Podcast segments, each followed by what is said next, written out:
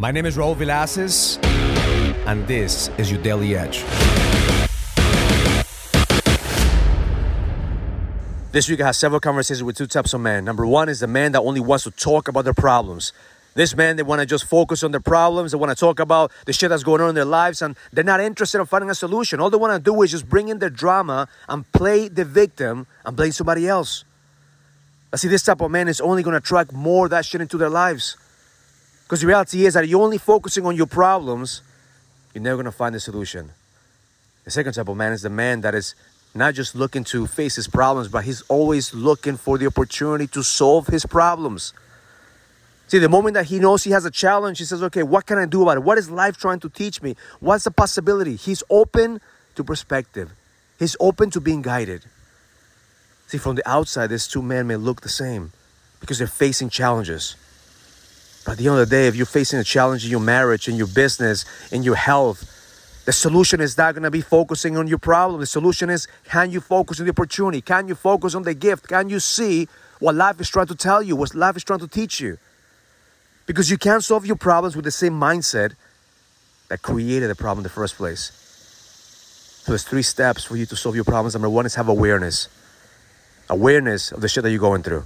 Because most men don't even realize they have a problem. Most men only put the shit under the rug. So at the end, they're sedating their pain, they're sedating their problems. So the first is awareness. The second is don't make shit worse than it is.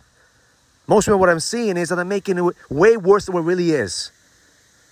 Just see how it is right now and don't make it worse. And the third is what's a compelling future? What do you want things to look like? See, most people don't even know what they want. They don't even know what what the solution looks like to them. But the moment they get clear about what you want things to look like, then your job is to close the gap. And that's your job as a leader. Every single day, close the fucking gap. Between the man that you are right now and the man that is going to solve your problems, there's a gap. And every single day, you have a responsibility to be able to shape yourself every single day towards that path. There's zero upside of complaining. There's zero upside of just talking about the shit that you're going through. All the upside is is what can you do about your situation today? Who do you need to become to be able to solve your challenges, to solve your problems? So my intention for you today is not just to have awareness of the challenges you're going through, but also be open to possibilities. Be open to be guided. Be open to see a compelling future. Because the moment you realize that life is constantly shaping you, molding you, then you realize that every single day you have the opportunity to level the fuck up and lead. Don't become the victim of your circumstances. Become the creator of your experience. And that's the moment you take ownership of where you are. Because every single day, you have the choice.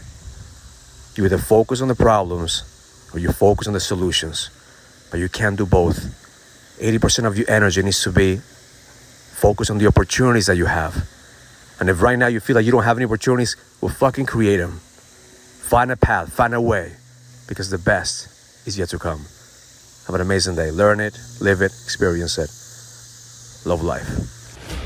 If you're a businessman and you're ready to lead, go to findmynextlevel.com so you can sign up for the Next Level Leadership Summit, an experience that's going to help you lead with power. Go to findmynextlevel.com. That's findmynextlevel.com.